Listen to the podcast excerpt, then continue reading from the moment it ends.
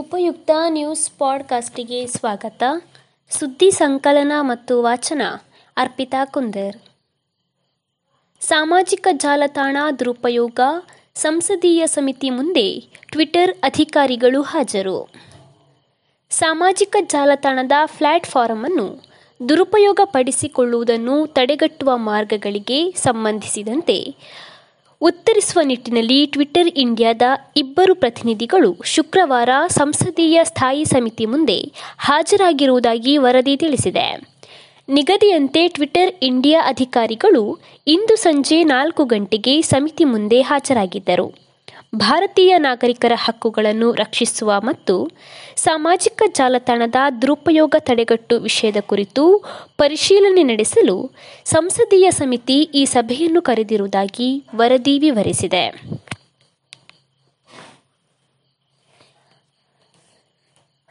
ಮೇಕೆದಾಟು ಯೋಜನೆ ಎನ್ಜಿಟಿಯಿಂದ ಕರ್ನಾಟಕಕ್ಕೆ big relief ರಾಜ್ಯದ ಮೇಕೆದಾಟು ಯೋಜನೆಗೆ ಸಂಬಂಧಿಸಿದಂತೆ ರಾಷ್ಟ್ರೀಯ ಹಸಿರು ನ್ಯಾಯಮಂಡಳಿಯಿಂದ ಬಿಗ್ ರಿಲೀಫ್ ಸಿಕ್ಕಿದೆ.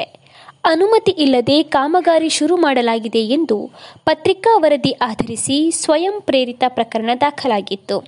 ಇದನ್ನು ಅವಲೋಕಿಸಿದ ಎನ್ಜಿಟಿ ಕರ್ನಾಟಕ ವಿರುದ್ಧದ ಅರ್ಜಿಯನ್ನು ಇತ್ಯರ್ಥಗೊಳಿಸಿದೆ.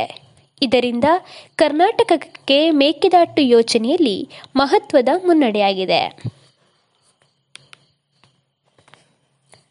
ಎಲ್ಲ ಪದವಿಗೆ ಕನ್ನಡ ಕಲಿಕೆ ಕಡ್ಡಾಯಗೊಳಿಸಲಿ ಸಿದ್ದು ಆಗ್ರಹ. ಕನಿಷ್ಠ ಆರು ಸೆಮಿಸ್ಟರ್ಗಳಲ್ಲಿ ಕನ್ನಡ ಭಾಷಾ ವಿಷಯವನ್ನು ಎಲ್ಲ ಪದವಿ ಮಕ್ಕಳಿಗೂ ಕಡ್ಡಾಯವಾಗಿ ಕಲಿಸಲೇಬೇಕೆಂದು ವಿಪಕ್ಷ ನಾಯಕ ಸಿದ್ದರಾಮಯ್ಯ ಇಂದು ರಾಜ್ಯ ಸರ್ಕಾರವನ್ನು ಆಗ್ರಹಿಸಿದ್ದಾರೆ. ಈ ವೇಳೆ ಮಕ್ಕಳಿಗೆ ಉದ್ಯೋಗಾಧಾರಿತ ಶಿಕ್ಷಣವನ್ನು ರೂಪಿಸಬೇಕಾಗಿದೆ.